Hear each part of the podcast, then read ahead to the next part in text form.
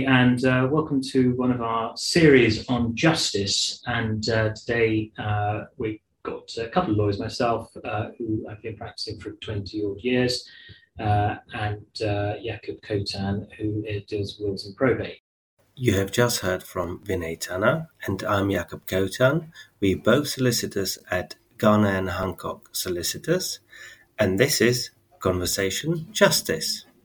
Uh, thank you, Jakub. So uh, we want to talk about justice, and particularly justice uh, relating to the recent COVID uh, pandemic. Uh, we both have experience of courts and the justice system, um, and I certainly want to talk about what's been happening in the courts with regard to family matters, with litigation, uh, and you want to talk about um, yeah, about my area, which would be probate matters, and how what we've dis- what we've noticed, Vinay and I, and we've been chatting about it, is that much of the stuff in the recent in the two in the last two years since the beginning of the pandemic has moved from courtrooms and various paperwork exercises lawyers need to go through to online.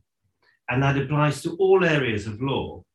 And some of them are quite handy my, in my area, being private client solicitor, it's easier to get stuff out to uh, to the authorities by making online submissions, and in fact, it's cheaper for clients. But other things like court hearings, we've just spoken about, it may sound quite easy just to log into a Zoom uh, video, Zoom link, with your client, everyone in their slippers at home, with a cup of tea, all nice and easy. But it's not, is it? Because we, we talked about it, Vinay, just now. Mm. So we, we found that a lot of people um, are hesitant in uh, in video conferencing. Firstly, I think it's that personal nature of law.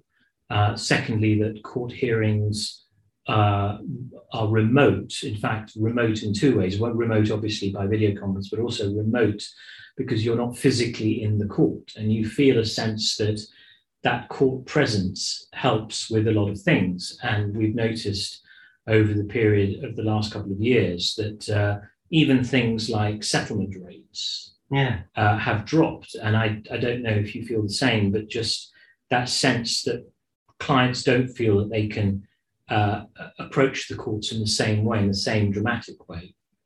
But also, however, there's been an efficiency uh, with travelling times lessened for lawyers, which of course saves costs, uh, and of course the enormous expense uh, of uh, turning up to court, waiting around, mm.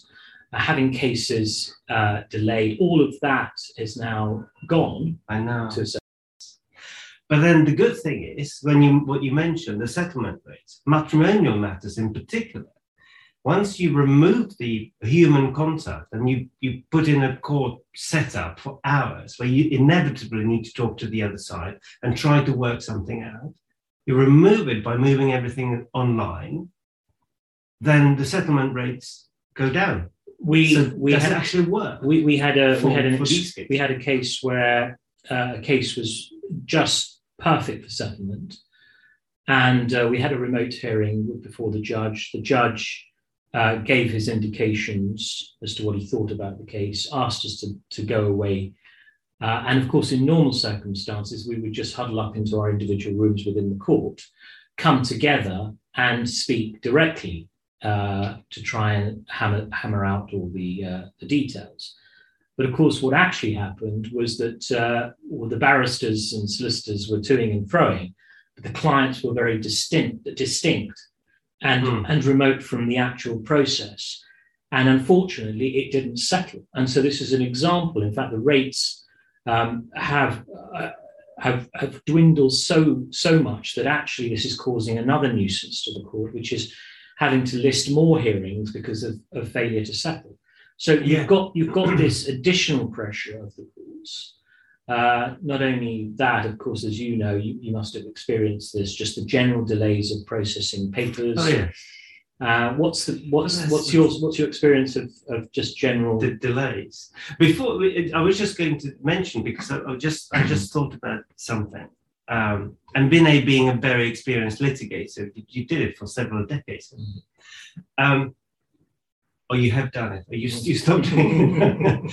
uh, um, the, there may be cases, like we mentioned matrimonial, where it, is, it seems slightly inappropriate and it appears to be quite streamlined and easy to do, but in terms of achieving results, that's not the right tool, perhaps doing having hearings online.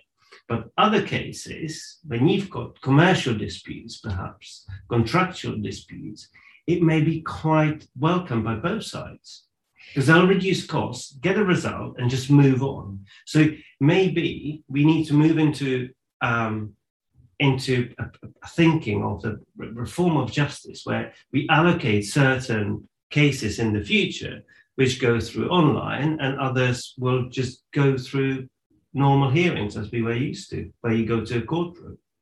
Maybe uh, I'm just thinking out loud, unless somebody has thought about it before, and I just don't know.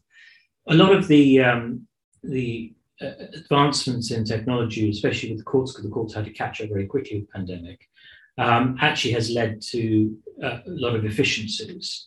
So you're right, there are certain cases uh, especially uh, things like small claims under £15,000.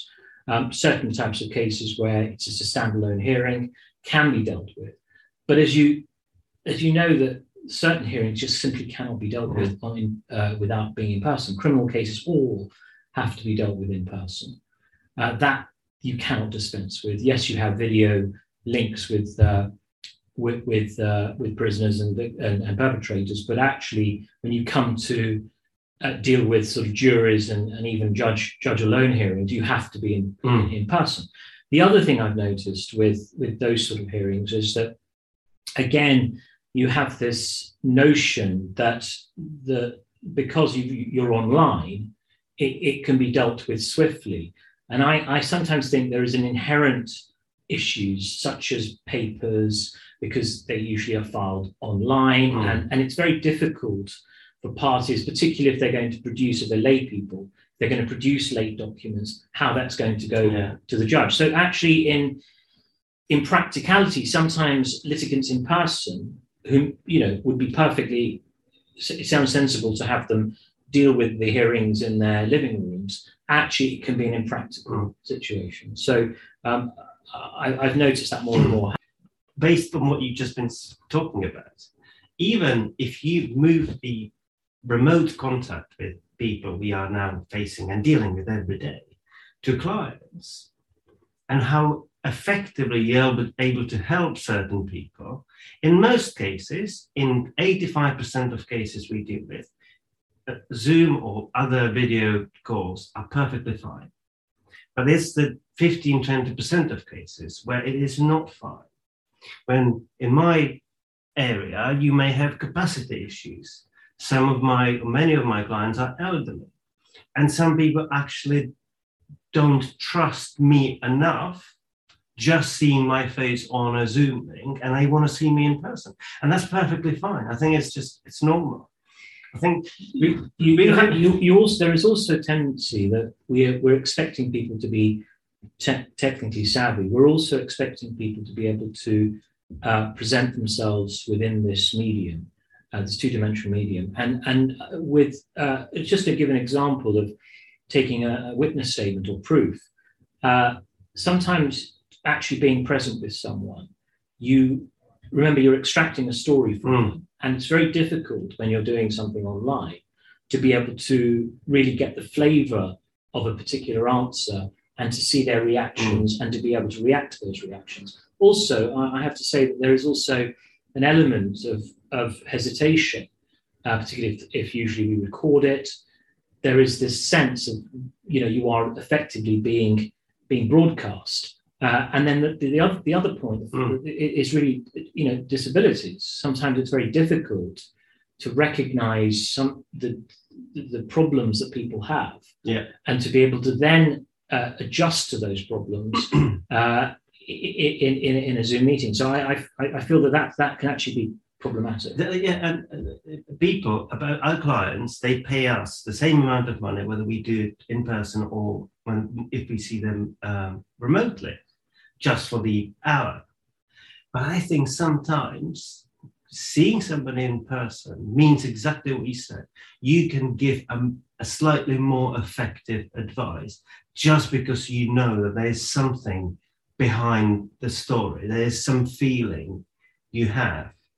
And I'm sure you'll go back to personal meetings and have a combination of, of, of both. I think the, the- you're absolutely right. the, the profession we're in is you know is based on trust and to develop trust particularly in, uh, when you uh, start off uh, instructing our, us or any lawyers is the ability to connect with that Hmm. person and i think there is a there is a certain element of a barrier of having having a remote first meeting and a lot of clients uh, really want to uh, come in and, and actually see the whites of our eyes and i think there's Yeah. a lot to this whole element of building trust. I think also on a, on a sort of long term picture, um, certainly follow up meetings and meetings which are used Mm. for specific purposes, that's fine. But I, I, I'm, encourage certainly our staff to have that initial meeting. Obviously, subject to the guidelines, government guidelines, but yes, we, we- Yeah. we, do like that. there's something to be said about that. And um, you, you said you mentioned the word trust. It's so important. I was just I was just been thinking when I go to a doctor, when people go to a doctor, how much of the truth you actually tell the doctor?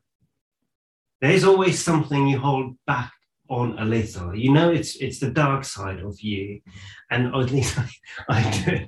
Maybe other people don't, but I you don't disclose everything unless you you're completely hmm. convinced that the person it, it, you're dealing with the person you can trust. And i think that's that is the the the, the element we could easily miss mm. by just having a remote meetings. That is the trust we build. And if we build this trust then we're likely to hear a lot deeper truth from our clients. Mm. And that's why those personal meetings are quite important. I also find that a lot of the elements of law relate back to three things. The first is uh, the we talk about trust, but also the, the connection that you have with your lawyer. Uh, the second is to be able to be able to tell the lawyer everything you need Mm. to tell the lawyer. And thirdly is to have an ongoing relationship that will effectively fulfill the transaction or complete the case. And those, all of those elements, technology has a place. Yeah. I don't think it's, I don't think it displaces. Uh, and the court system is a good example of where it's certainly not looking to displace uh, personal hearings. What I think it's going to do is to add value uh, to what they have and the difficulties. And the difficulties are obvious: manpower, and uh, and the most important thing is to do justice. And we come back now to the subject that we were talking about, which is justice and being able to achieve achieve that. And I think that I think we've been acting in the past few years as if, oh, perfect, we are now on Zoom. We can we can replace human contact, and it's not quite the case. It appeared to be really sexy solution to start with, and we we've been chatting for ten minutes, just saying that it really is not going to work in all cases. And So- when- yeah, yeah, one to just end by saying that, that in the end, I think that certainly necessity has brought us here in terms of both technology and and uh, and the ability to, to to to deal with these things remotely. But I think that in the end, we have to not forget the, the whole point of the, the purpose of court, which is to achieve fairness and justice. And I think that sometimes uh, we may have to deal with things in an awkward fashion or an impractical fashion of having to go to hearings, but actually that Hmm. fulfills a certain role that the courts have. Um, you, you before before we finished altogether, but you, you said delays. There are delays caused by uh, moving stuff online, and that's true. You you, you mentioned that court data not Yeah, and, and, and, I, and, I, and I think that the, the, the issues we've had, particularly with obviously court days being moved, but also uh, court staff uh, obviously put under enormous pressure, obviously people being away, um, has led, or, has or had to self isolate. Absolutely, and- and, and- all and say and, and of course that has brought an enormous pressure just generally in terms of documents and processing time, uh, and even dealing with the day-to-day correspondence. But what I what I do see is an embracing of this technology because I think that that is the way forward. But also, that's that's an interesting thing. If you suddenly make quite an important uh, change to the way you operate, it makes the system slightly clumsy. Mm. If you've been used to inviting um, parties to the, the courtrooms and then and then seeing them there. And suddenly you move, you, you change the system. Of course, there are going to be delays. We've we've we've had that with probate matters. Yes. Um, so thank you everybody for listening to our little talk about justice and uh, online. Online. Justice done online. Sorry,